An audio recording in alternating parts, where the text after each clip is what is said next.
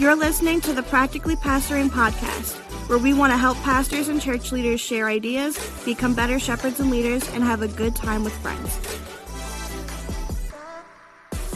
Welcome to the Practically Pastoring Podcast. My name is Frank, and uh, I've missed you guys. I've been I went to a conference last week, and so I couldn't see you guys. He's But back. he- here from Baltimore, Maryland, we got Jeffrey Simpson, Howdy, howdy.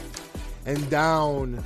Oh, I was going to say down in something South Carolina. He's not here, but down together in the Morning After Ministry studios with Jesus looking over Andrew's shoulder. We got Andrew Larson as Jesus is always looking over my shoulder. and Timothy Miller. Hello, hello, hello. All right, so usually I wouldn't be the one to do this, but I have to say this. Was last Sunday, yesterday, the greatest day of football ever? It was not a bad Sunday at all. I didn't watch one second of Okay, football okay. yesterday. Jeff, you Uh, must be I'm really sorry. sick. Jeff's not I know. well. I usually would watch football. it I was did watch some hockey. such. It was The- such the- a good. The the Vikings Sunday. the Vikings Bills game was Might have been the of best game of all time. I have seen highlights on YouTube. I mean, the, the that was the most intense two minutes of football I've ever ever seen. I mean, was literally wild. like fourth down completions, crazy. One guy, the one Viking receiver caught the ball with one hand out of two hands of a defender. There was, Guys, a I think we need to ask the important question: Is Kirk Cousins good? What happened?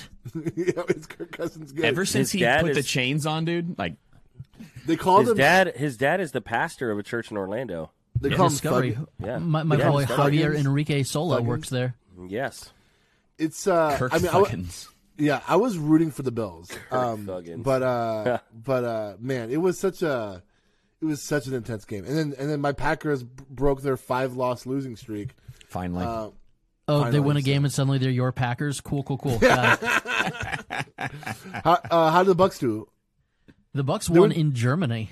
in Germany? Good They for What played city? the, the uh, I think they're in Munich. they were in Munich. Oh yeah. and they played at 9:30 a.m. So we had the game the on Bayern in our Munich fellowship Stadium, I hall. believe. Yeah, it was awesome. I had the game on back in the sound booth area at Lakeview, so all my tech team could keep up to date with the score. nice, nice. We were we literally were giving score updates like during announcements. When your home team is playing at times when you're having two services, it, yeah. You really get to see where the idolatry is, huh? Oh, Yep. yeah. Like the, it. the Packers played in Europe a couple weeks ago, and our attendance plummeted, bro. like, like no one was here. Uh, how how did the Jags do?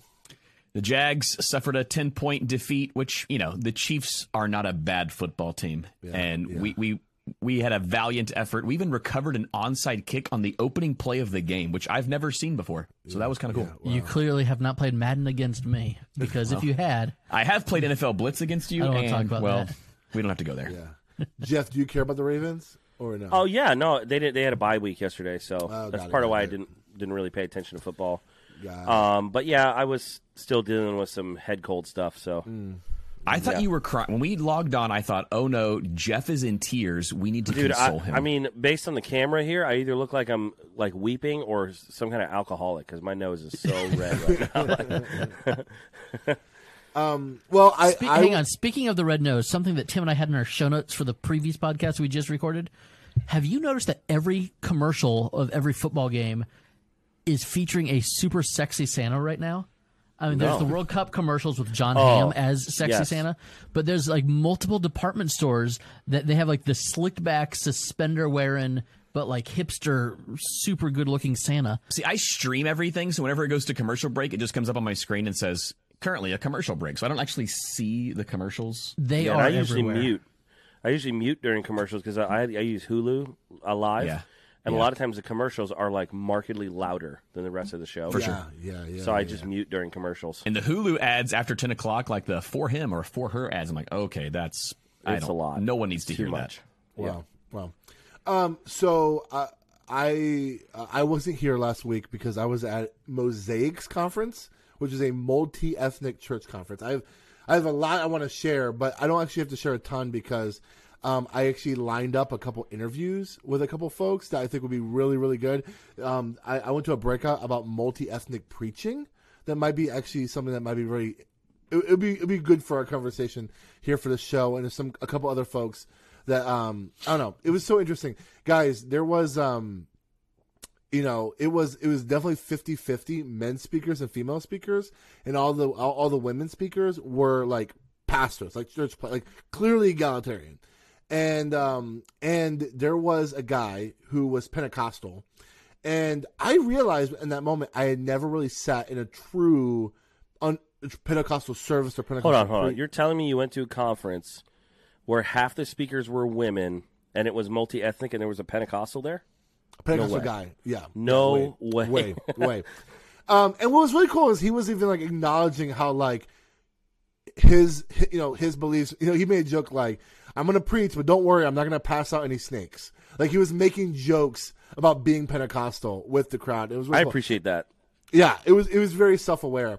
But what was funny is this. Okay, so let me ask you this question um, before I go any further. In your church experience, from now till the till the first day you ever into church, what has been your experience with flag wavers and worship? Pretty limited. Pretty limited. to- Maybe a half a dozen services where it really was going on. where you seen like, Yeah, I- like people with flags. Yeah. I- I'd and say- a lot I'd of it was same. when I was when I was in like a band that would travel around and lead worship at stuff. Yeah, we had I've we had a group at Lakeview for a time who was very into the dancing form of worship, and every now and then they Oh, would I remember. they would bring out the flags. I don't I I don't know why it always made me so uncomfortable. Like it was just for whatever reason, maybe we just didn't communicate it well, the purpose of the reasoning behind it. But I was just always like, to me, it was it was more distracting than adding to the, the worship environment. We'll Yeah, drop yeah. the lyric, I'll raise a banner when we're singing My Redeemer Lives, but then the second someone raises a banner, dang, it's weird. Drop that banner, yeah. um, like uh, it's, it's funny. Uh, like you said, Tim, it seems distracting. And one thing someone told me was like, when you look at like these musicians, the the worship band that was at this conference, phenomenal. Like they're just cr- like, and what I love about this band was like they were they, they took a couple like '90s songs, and then like made them just like just everybody was so excellent. But it was funny because someone said, you know, on a worship team, you'll have some of these musicians. They're like super talented musicians, been doing this for for decades. But when you look at the person waving the flags, they're like they've never taken a dance lesson in their life.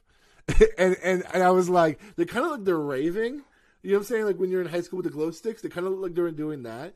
And it's just like kind of just like I I don't I can't play an instrument, but I'm just gonna move my body with some flags. I don't know. Is that the equivalent of The- like the- in our in our church context? Like if you can't really play acoustic guitar, maybe you can run sound. I don't know about that. you Is can that maybe like run the this. Yeah. equivalent- hey, you're not an excellent musician, but hey, you could wave this flag though. The church I was like at the, the previously parallel. in the the youth group had 80% of the school's uh, color guard. And so I've been to way too many color guard competitions and it But was those just weird to wa- me.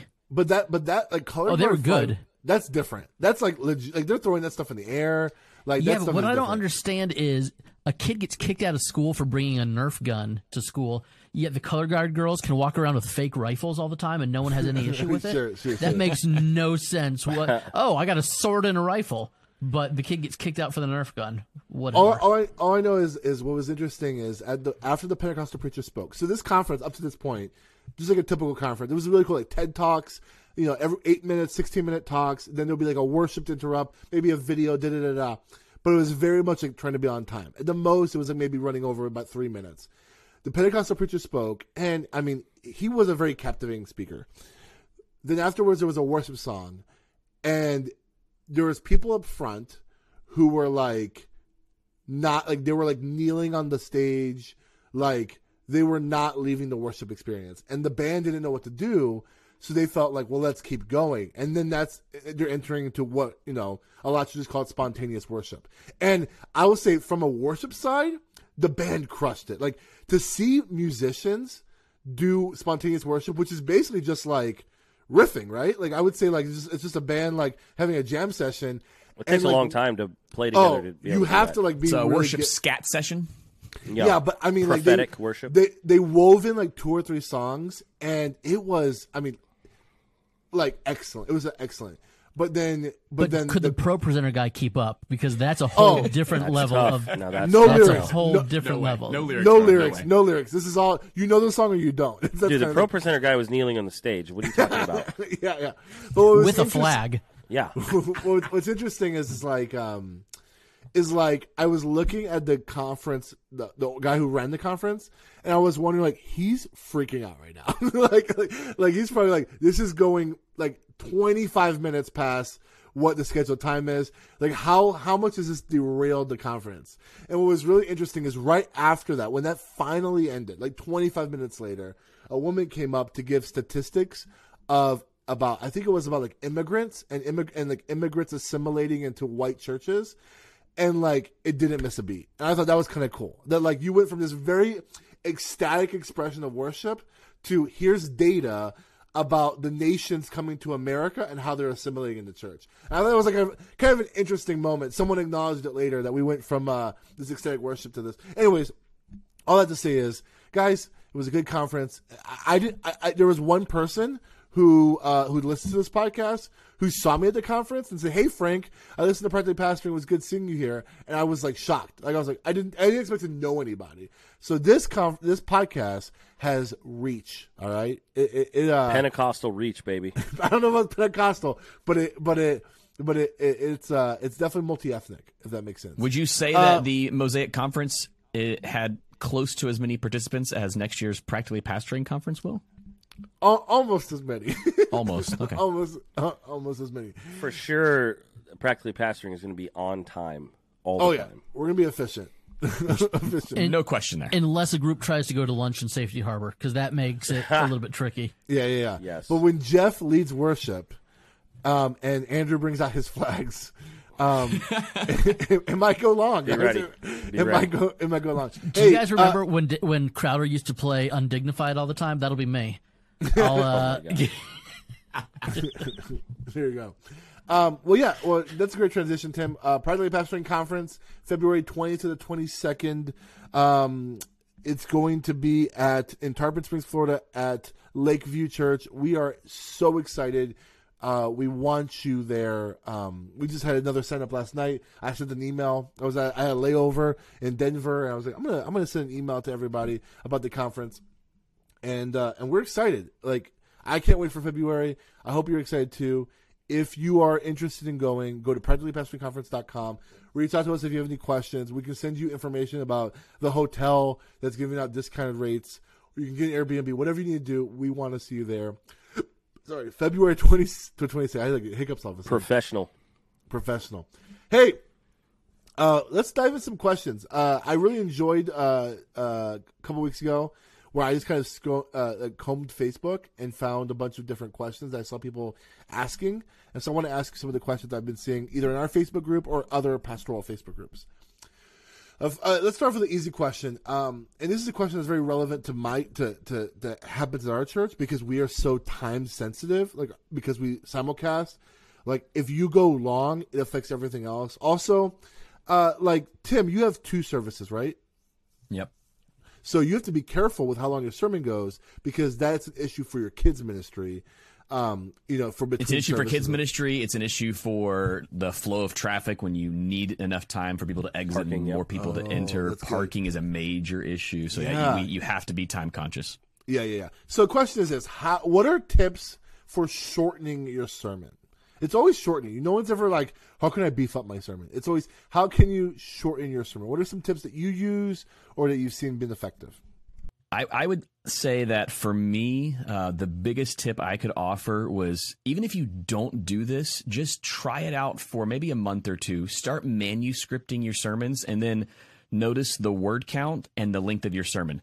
Because in about two weeks, you'll see, okay, I speak at, and my I typically speak at a you know hundred words a minute. So a twenty seven hundred word sermon is going to be a twenty seven minute sermon. So for me, it's I know once I get to around that three thousand word mark, that's a thirty minute sermon. I, I don't I cannot go over that. Otherwise, again, like we said, we're going to have issues. So for me, it's instead of finishing the sermon and then trying to whittle it down, which I have had to do before, it's better knowing in advance. Here's how many words I can go uh, without, you know, going into a long sermon. I, I'll I don't know if one up that, but I'll say you know some sermons, if there's a lot of scripture in my word count, I know that that is going to be read, and that's kind of that's a set speed. Whereas everything else, there might be extra comments or things set off the cuff that are in there, and so I will regularly have a paragraph or two that I have in a different color font in my notes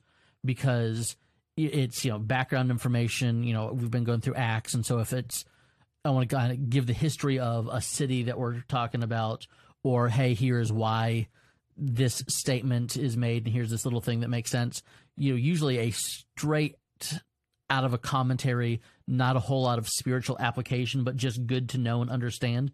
And I will look at the clock when I get to that color of the text in my notes and be like, oh, okay, here I am slower than I thought I would be at this point. So I've got time for a little two minute aside, or I know I don't have time for a two minute aside.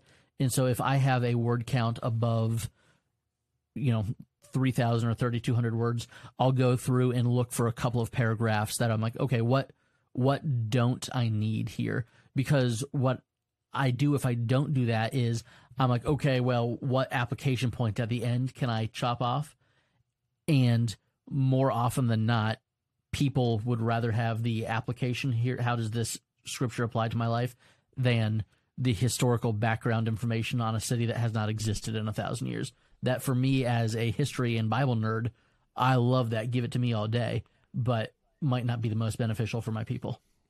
Um, I think that uh, uh, an easy way that people are missing out on is just like practicing their sermons. Like if you just practice your sermon and time it, what I do is I uh, I put my phone on airplane mode, and like I'm I, I sometimes I even get away from my phone and I just get my watch, and I put on um I, I just use my timer on my watch, and I I when I start my first words, I hit start, and then I end it right when I pray, and that's a good way to time yourself.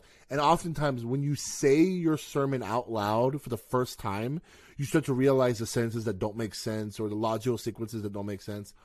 And then one tip that someone gave me a long time ago that was really helpful is take out the meta commentary from your text, from your sermon. So what I mean by that is like, you know, saying sentences like, as we move along to our next point, or like talking about the sermon in the sermon. Um, you know, here I'm going to give you three points for this sermon. Da, da, da. Like all that is just fluff or content that like we've all picked up from like some other preacher, but like it's unnecessary words for your sermon. Um, and also just and, and and this is probably the cringiest one: recording yourself um, and listening back and hearing your ums and your uhs and all that kind of stuff will will offend you, and then therefore you'll like be more intentional of taking them out because oftentimes that's adding stuff that's unnecessarily. And then um, I want to hear what Jeff has to say, but the other thing is uh, uh, be oh, careful. Be careful how often you use quotes. because I think oftentimes we use quotes to give ourselves more credibility that we feel like we don't have, and and that often because when you're reading, you're going to read a little slower than how you talk. Um, it's unnecessary. I would actually say if you have, I would I would limit if you can, limit yourself to one quote per sermon. One good quote from one person is great. Anything beyond that, just summarize the quote yourself. You could say like, uh, you know, Tim Keller said something like this, and then say it yourself, and or just don't don't quote it and and just rewrite the quote in your own words so that way you can internalize it and say it for yourself and that will speed up the, the process jeff what do you got uh, I would say all the same things. I was going to say uh, the similar thing about the um, what you called it, the meta, whatever, but like talking about the sermon in the sermon. But also, uh, I found for me one of the challenges was not to uh, like talk about this Greek word and that translation translates into this too much. Sometimes you got to do it, but I think sometimes you can overdo that. Um, and then same thing with what Tim said. I know that about three thousand words is roughly a thirty minute sermon, but I also know when I preach live, I'm going to say extemporaneous things. Uh, that's going to add about five to seven minutes. Excellent so use of extemporaneous. We shoot. I mean, I felt bad about the meta thing, so I wanted to get another one in there. Um, we we shoot for about thirty to thirty five minutes max, and I know. Uh, if I go back and look at my sermon, you know, like I pull the YouTube video and I went 40 minutes, it's because I said a bunch of extemporaneous things in the sermon that I thought of like after I finished writing the sermon, and I cou- wasn't disciplined enough to not say it. Um, so if you think of something on Sunday morning, you're like, "Oh, I got to say this," you probably don't. Um, and, and, you know, so when you finish your sermon, let that sermon be, and then if you say extra stuff on Sunday morning, that's a good way to make your sermon too long. And if your wife runs children's ministry like mine does, is a good way to get your wife be upset at you. So don't do that. Yeah, trust your notes. Like I think sometimes the reason why we're saying extra stuff in our sermons on the stage and we feel like we have to is because we don't trust our notes. Which Yeah, which, I'm a bi- I'd be a big proponent of uh, manuscript as well. oh Even yeah, though, like, so my, if you were to look at my notes, it's a manuscript. You could read it. And what's funny is during COVID, there was one time when we did a online service and it didn't record right. So I went back to do it like as a podcast, and it was like 12 minutes shorter yeah when I just when I just went back and read my notes and like Yeah. you know tried to do it almost like a like where I was reading a script into a into a podcast. So that was really in, that that was kind of an interesting discovery for me. So yeah, trust your notes and uh, like Tim said, I would totally manuscript. And then my notes are like a manuscript with bullet point highlights, and I have like a color code in Google Docs now. So I would- that works well. I would be careful with. I, I, I there's this like, there's this like thing that we say. I, I don't know why we believe it, but there's this belief that like, in order for preaching to be good, it has to be spontaneous or it has to be like um, off the cuff or something. And I and like and they would and they would point to people like you know Paul or or um, Stephen like oh those sermons and acts were you know for sure like off the cuff and I would and my pushback would be I don't know if they're off the cuff as much as those men were living and breathing that day to day so when confronted with the opportunity to speak they were prepared. Does that make sense? And I think that when we like there's this idea that manuscripting a sermon is just like not allowing the spirit to work but that is negating the idea that the spirit isn't working in your sermon prep you know what I'm saying Yeah, but but there ain't no thirty minute sermons in in the Book of Acts. I know they're like I mean, Th- those they're all sermons are like six three verses. minutes. Yeah. Also, S- "Sinners in the Hands of an Angry God" was read with Jonathan Edwards having you know his notes four inches from his face, and the most powerful sermon in American history. So, it's it's not about your spontaneous delivery.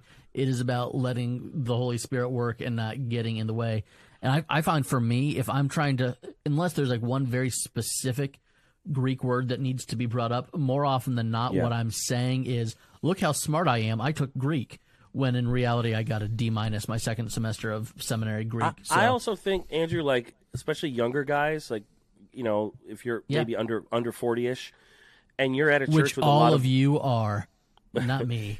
wi- I'm and you're at a now. church with a lot of like mature believers, you can feel sort of insecure about yourself and go, I need to make sure that they know that I'm, and it's like they know they hired a guy under forty, like they know that you're not that experienced yet, and they wanted you anyway, so. You know, and I, I I have a guy that I was helping with his ordination process in our church, in our denomination, and that was one of the things I kept, wanted to keep telling him because that was told to me. Like they wanted you, you know, they hired you, that, knowing that you're very young. They're not expecting you to have 30 years of sermon preaching experience when they hired a guy who was 32 or 33. Like you're probably going to only have a few years, and that's what they're expecting. And if you know, I mean, in my case, they had a few recordings to listen to. They knew what they were getting. So just be you and continue to grow, and but don't try to add a bunch of extra things to try to, you know, weirdly deal with your own insecurities and make people think you're smarter than you are because you're going to end up with 40 minute sermons and then definitely not going to like that. Yeah, yeah. I would say whenever you're like, because sometimes the Greek word matters in the context of a sermon. It does, yeah. But I would say, I this is what I'd say. Oh, this word in the original language means this. There's no need to flex your Greek pronunciations or talk Right. about tenses and stuff like that. You can literally just say in the original language it means this. And if Or put some Bill nerd in up on the screen. I love you, Bill Mounce. Mouse Or is if the so- man, dude. if What's some funny guy- is I'm thinking back to, to yesterday and I definitely talked about the Greek word parabola. So sure. But I'm, a if hypo- someone I'm a hypocrite. Yeah, but if someone wants to challenge you and like how do you, you know you can show like one thing I've been slowly doing in my sermons is putting footnotes in my sermons for references. yes, this is Uh, good. in, in case I mean this could go. I, I think I started doing this when I started hearing the controversy of um of people talking about uh, what's it called when you pl- plagiarizing sermons.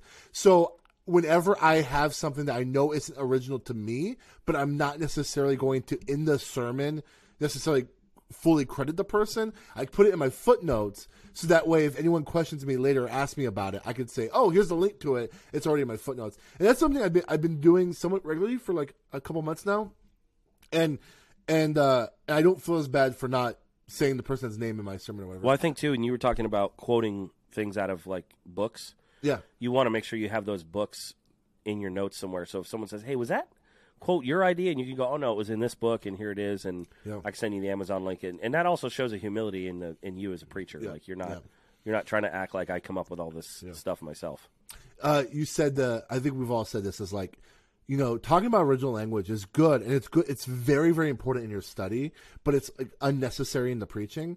What's going to give you, as a young preacher, more um, collateral or buy-in from your people isn't how smart you can perceive, be perceived as, but how much how your vulnerability, your honesty, and how much you like show that you care for the people. And so, like I've talked about this before, like um, um, you know, me talking about my Greek, like like I even said this is like here's the Greek word, and the only reason why I know this is the Greek word is because I looked it up in a book that told me what the Greek word is. But when I preached about infertility, I've earned so much collateral and respect and buy-in from my people because I'm showing I'm showing my cards, I'm showing my life to my people and and that like lived experience that I have of me being dependent on God has led people to to buy into my preaching more than me flexing some Hebrew or Greek. So I don't know. Vulnerability and honesty, I think, is as a young preacher will get you more buy-in than um, flexing Greek and Hebrew. Uh, hey, uh, here's another question. All right. Uh, I got I forgot what Facebook group I found this in, but I thought it was an interesting question that um, I think at least maybe Tim and maybe Jeff can, can relate to this. Andrew, you're like basically in like the We've talked about this at my church. You're you're in the villages, right? You're like in the senior citizen center. oh my gosh. No, I am, my my church is a block from an elementary school. Oh, and you have a preschool in your church too, right? yeah, we have Or a preschool in our church. I'm the just villages. Our old people do like to hook up, though. Not All here right, at the church, just in the neighbor, just in the neighborhood. Oh my gosh. Okay, here we go. Here we go. Here we go. Um, I'm preaching in the suburb. I'm pastoring in the suburbs, and the neighborhoods around the church are loaded with children. Most of them are not at a church on Sunday morning. This got me to thinking: Is this a possible opportunity to revive the old bus ministry in my neighborhoods? In the neighborhoods to get the children plugged into our children's ministry and connect families to the community. What are your thoughts and experience with this? I, I'll, I'll add this one caveat. I was talking to a pastor in uh, in Phoenix where I was officiating a wedding, and uh, and uh, she told me that uh, there's a lot of kids in her community, but they're not living with their parents; they're living with their grandparents, and that's an interesting like kind of dynamic because grandparents raising up their grandkids, and so how can they get how you know how do you get those families into your church and things like that? So, what are your thoughts to this question? Lots of kids. Do you bring a bus ministry? Is that creepy? What do you do? I mean, my first thought is insurance, and it scares me. Yep, that was my thought of. Ugh. But it's such a classic ministry. Like my my grandfather started the bus ministry at their church in the 50s and it was like one of the most vibrant and God honoring and he you know, and it was awesome for 1950. Like could it be done today? Maybe, but you're going to have to jump through some legal hoops to pull it off. But just just in general, send you know the hey kid, go to this church that mom and dad don't go to I know does not know. exist in our culture that, the same that way. happens. That happens a little bit in student ministry though. Though, like it happens in student ministry, students, but it doesn't happen with a with a second grader. Um, do you think this depends on uh, the community you sit in, or like kind of universally sending second graders to a church without the parent is weird? No, I think context matters. My I had an aunt and an I- I uncle who up until up until five years ago, their full time job was leading the bus ministry at their church. They were full time staff at their church. They only coordinated the bus routes. That's how many kids they bussed in on Sundays. Like, that's Wild. that was wild to me. So it, it can still be a very real and vibrant ministry. But Well- the only one I know of most recently, he was a pastor about a mile north of me. They had an awesome bus ministry for years, and just a few years ago, they ended up selling the buses and shutting it down. So I don't know of any current bus ministry like in our area that's that's rocking and rolling anymore. You could get MinistrySafe ads to sell on the side of the bus. Nice. Well, so what? So put the bus ministry idea aside. How do you, if you have a community full of children, which means it's hopefully full of families, what are you doing to bring them into the church? You start a flag football league. You start a preschool. You have a vacation Bible school with bounce houses and dunk tanks. And you host the community fall fest or whatever. You do what you can do to reach out to the community to involve the whole family. But the idea of getting kids to come on a regular basis without their parents, I just don't think that's where our culture is. I don't know. You know, every now and then I'm amazed that public schools exist the way that they do. And that is with security everywhere and everybody background checked to the hilt. Yeah, I think Frank, for us, we would probably ask a different question, not like how do we get them into the church, but how do we kind of like as a church serve the kids that are in our community. Um, and I don't mean that to be judgmental or like say anybody's wrong. I'm just saying that's um, so. What we're doing is a couple things. Number one is we're very connected with the school that's across the street, um, and we are, you know, a few of our um, moms at the church are uh, volunteering at the school. Uh, right now, we are working on a Thanksgiving dinner for the community, where it's a free thing. They have to register because we have a you know a small building, so we can only serve about fifty people. Um, we've done Thanksgiving baskets in the past, and this is kind of a interesting thing. But we realized when I was handing out the frozen turkeys, these young single moms did not know how to make a turkey, so I was like handing them anxiety and panic because they were like, "What do I do with this?" So this year we have a lady in our church who is spearheading just a free dinner. You just come with your family. Um, and then the, the last thing that we are doing specifically for outreach is um, our building is available for kids to have birthday parties and people to have baby showers. Um, they can we have like an online form they can fill out and schedule their own thing. And uh, man, that's really kicked off since July. I think it's been almost every weekend. We've had somebody from the community having a birthday party or a, a baby shower in our building. that um the post quarantine book by Thom Rainer. Yeah. he talk he talks about like one way for your community. Man, dude, because like one thing I'm hearing more and more of from like cynical people who are cynical towards the church is the fact that we have these big buildings and we don't use them for six days a week. Right.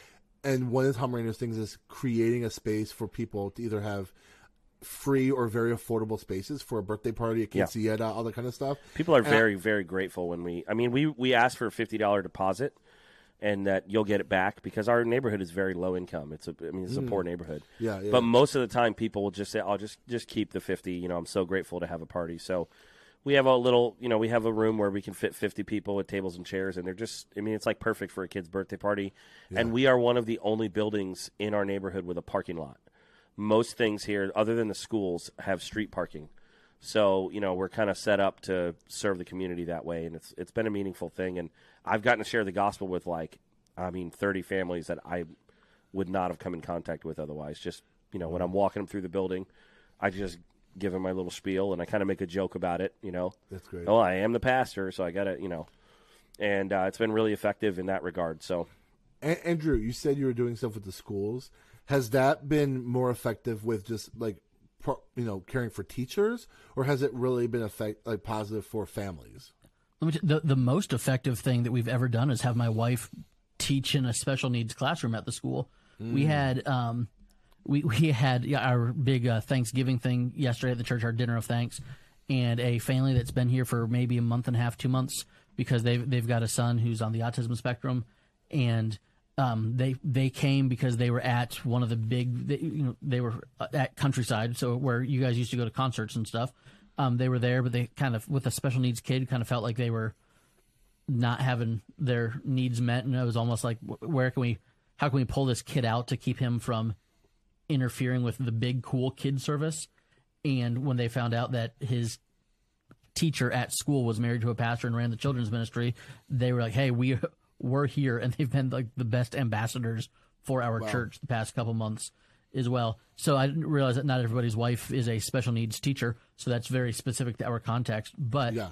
we've also, and we we have not done this here, but we've partnered with the the Baptist church that's here in downtown Safety Harbor in sponsoring the Good News Club at the elementary school, which is very much like a Southern Baptist thing. That CEF very child that's child old evangelism school. fellowship, yeah, Yeah, yeah. But it's I love it. But instead of saying, "Hey, let's get the kids to church on Sunday morning," it's no, let's bring a Sunday school class to the church after. I'm sorry, to the school after school on a Thursday or whatever it is. Yeah, and it's a cool idea because I'm- I'm reading this question again, and, and to the pastor who's you know obviously got a heart for his neighborhood, for the kids in that neighborhood.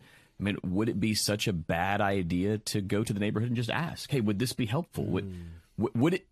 Would you would you be open to us bringing your kids to church on Sunday morning? Like, would, would that be like a service to you to maybe give you a little bit of a breather on Sunday, or would it be more helpful to say, how can we serve you right where you're at in your community? I mean, it sounds like the church is right there in the community already. So I love Jeff's idea of opening up the church to letting them use the space. It's something we've been doing at Lakeview. We just held my daughter's eighth grade November social uh, at, at Lakeview, and, and it was awesome. We'll do a Super Bowl watch party there in a couple of months too, and we've got a baby shower coming up for another one. So I think that's a great idea, but I, I would just talk to as many families as I could. It sounds like you're in the area already. You're right there in the neighborhood.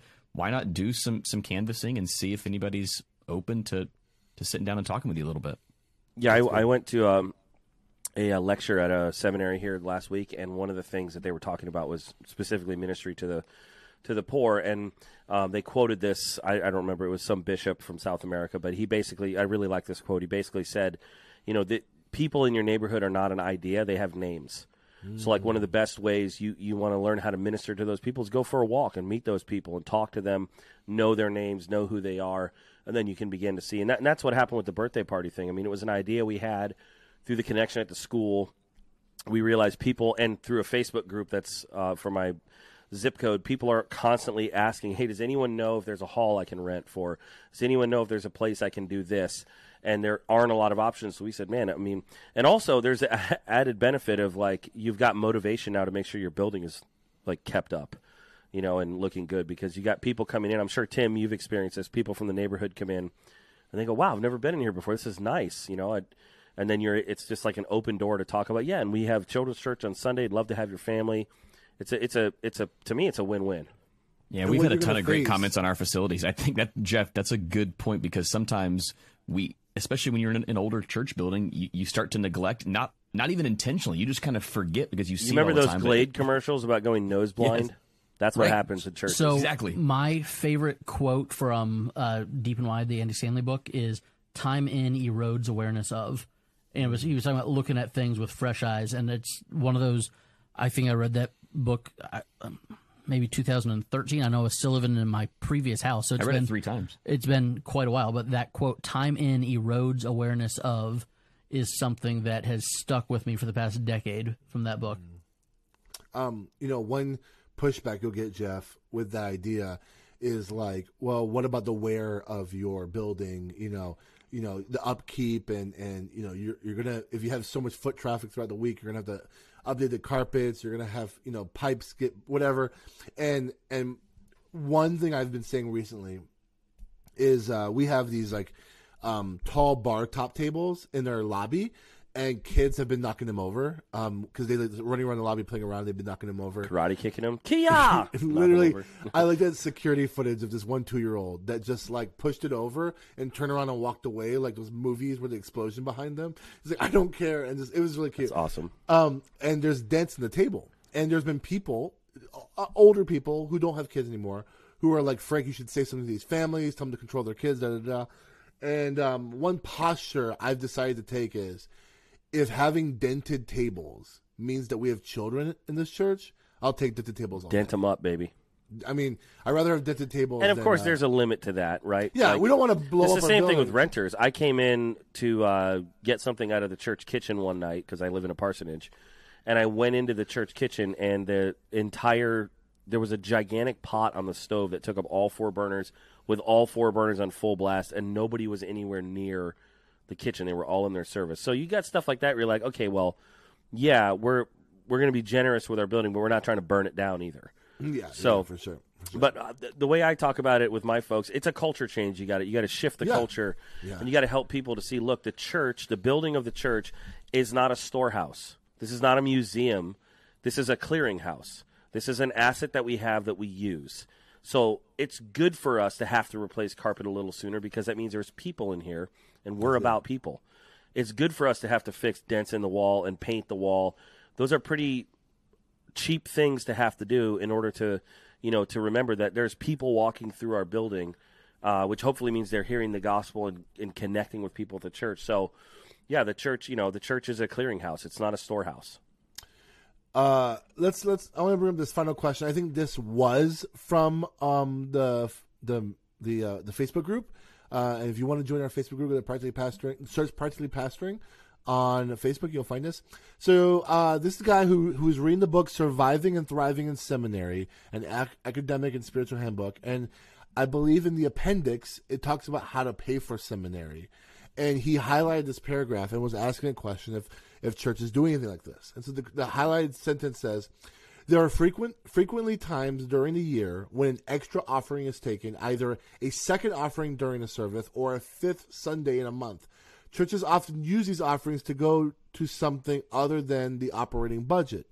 Ask the ask the each year. Uh, this is kind of cut off.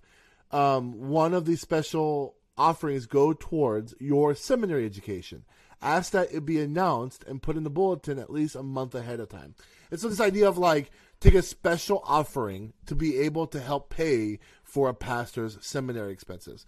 So my question to you guys is in your church or in church settings you've been in the past, if you're a pastor and the church wants you to go to seminary, who pays for that? Is that something you as the pastor need to figure out, take out loans, do what you got to do, or is that something that you feel like the church should should pay for? And if so, is that something the church should make a line item in the operating budget, or would you ever do something like this, where you take an extra Sunday, fifth Sunday extra offering to be, to be able to to pay for it, or is that embarrassing? Is that weird to be like, hey?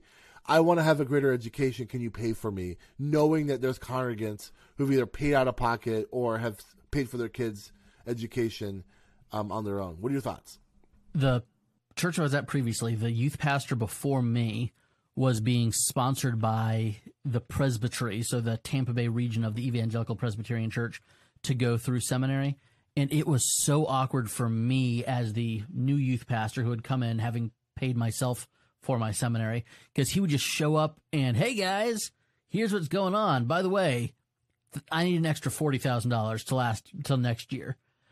And it was super, super awkward for Oh, me. And Dallas Seminary because that's forty thousand no, dollars. A lot he didn't. money. No, he he went to like Oh. Cumberland's. No, no, he went he went to Columbia Seminary in Georgia, which is mediocre at best. Uh, whereas whereas But Dallas Columbia, is worth if you Burn. If you want to, Columbia, if you want to sponsor the Practically Pastoring Conference, we'll take it. Yeah, because we know that your graduates definitely need some of the content that we'll have at the conference. Wow, joking, guys, joking. But seriously, go to Dallas, go to a real school. Um, but th- it was super awkward for me, and it became awkward for the congregation. I don't think they had ever done that before. I think a lot of the people thought this was going to be like a one time thing, and he kept showing up and asking for more.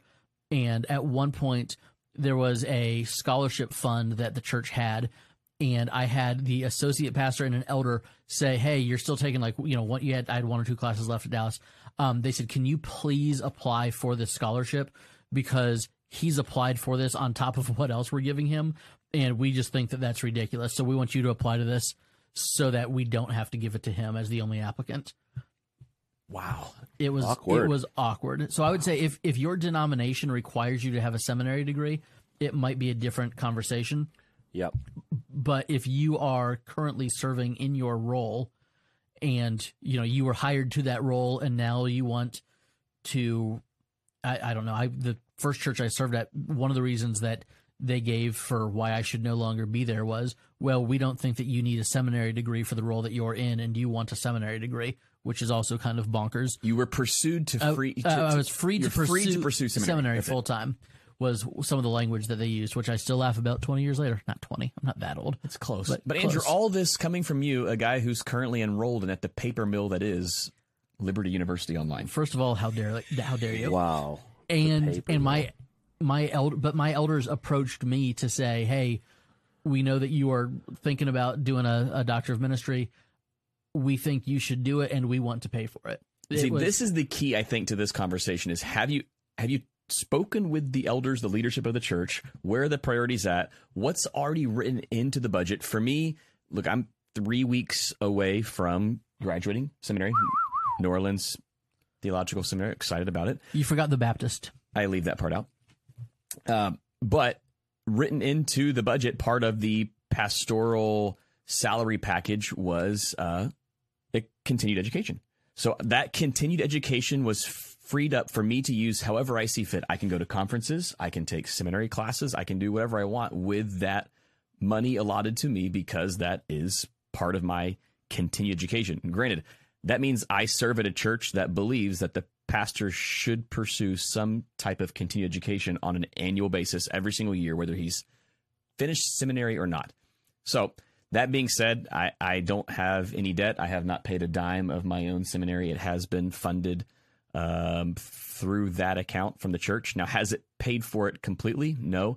Um, we've had specific donors who have believed in me finishing my education, so they actually gave directly to that account. what's the last name of those donors I'm not going to get into that. does it rhyme with killer I am not going to get into that. I'm just saying Hey. that there are some people who believe. are, in are it, your so parents members of your church I both my mom and my dad are members of interesting Lakeview cool Church. cool cool cool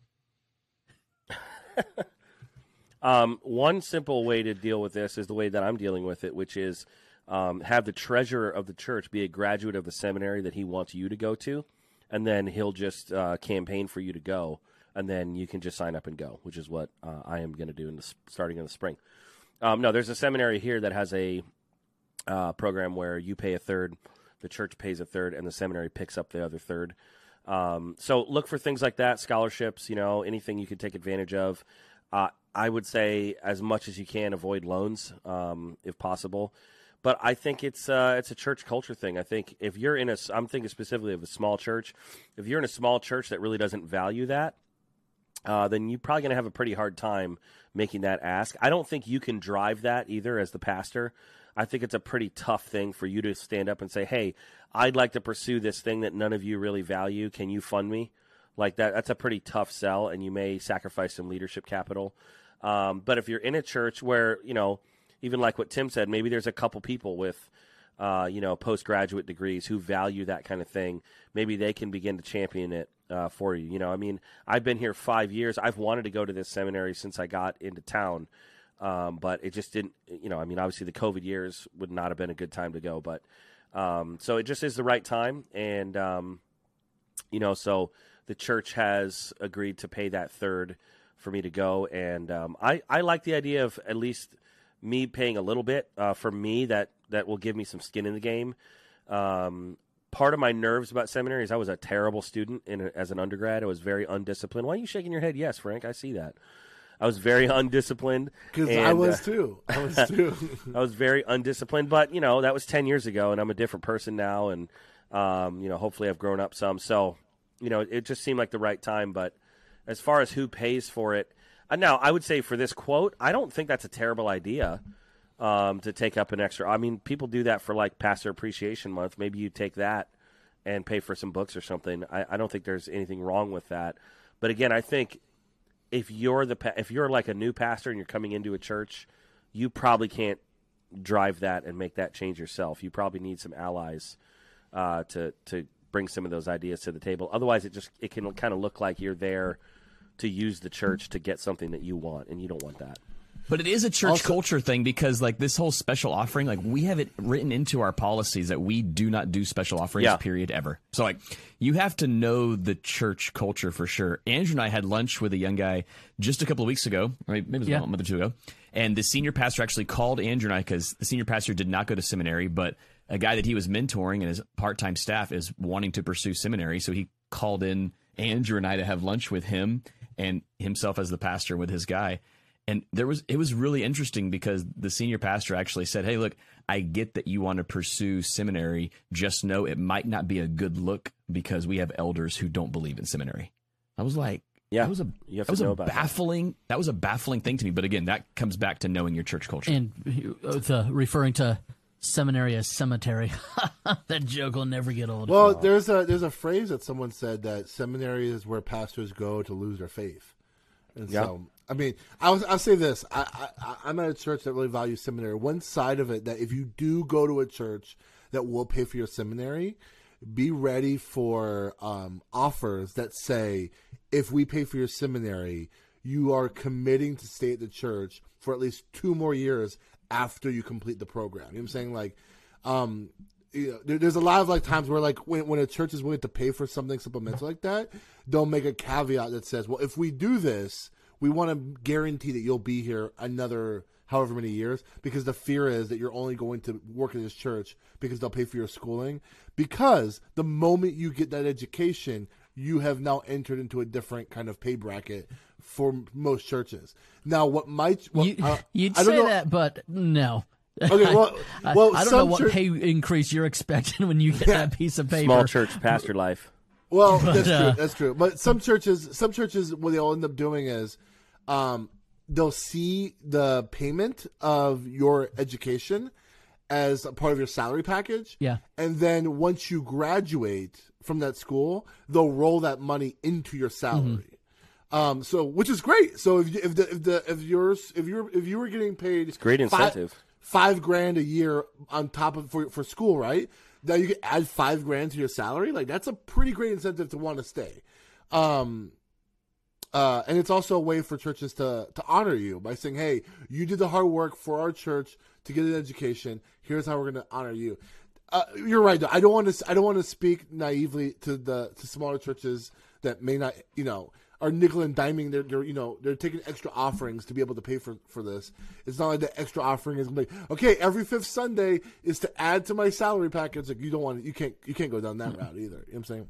The so other when, Tim, when my elders said that you know they wanted me to pursue this, one of the caveats that I made was I said I'll I- I will do this and I'm thrilled that you want to pay for it, but with the understanding that if you know starting today, I need to be here at least five more years or I'm paying it all back. And you know, kind of what you're saying, Frank, with the, with the two years thing. There's no way to actually enforce that. We don't have like a legally binding contract. That's just it's a character issue.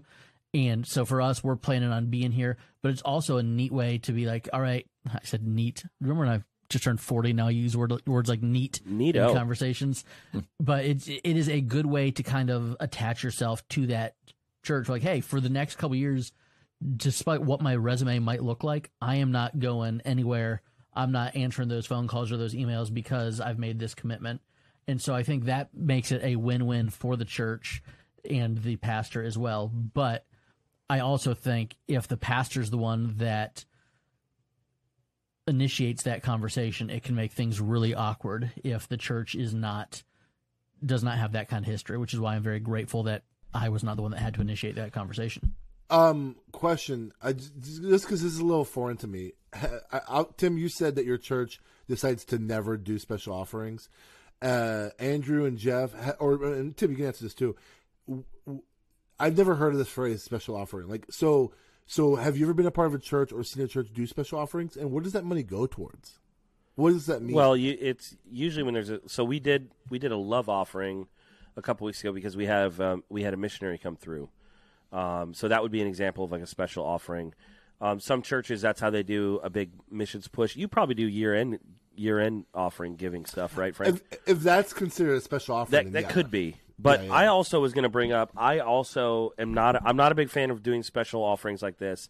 I'm also not a big fan of designated giving, like too much of it. Like a little bit is okay. You know that's fine.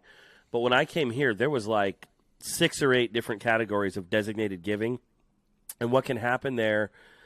I don't know about larger churches, but in a small church, you can have people who are sort of running an end around around the budget and prioritizing their own things and not submitting really to the leadership of the church. You know, and what you see in, in the New Testament is people laying their stuff at the apostles' feet. And there's a trust there that we, you know, we trust in the leadership.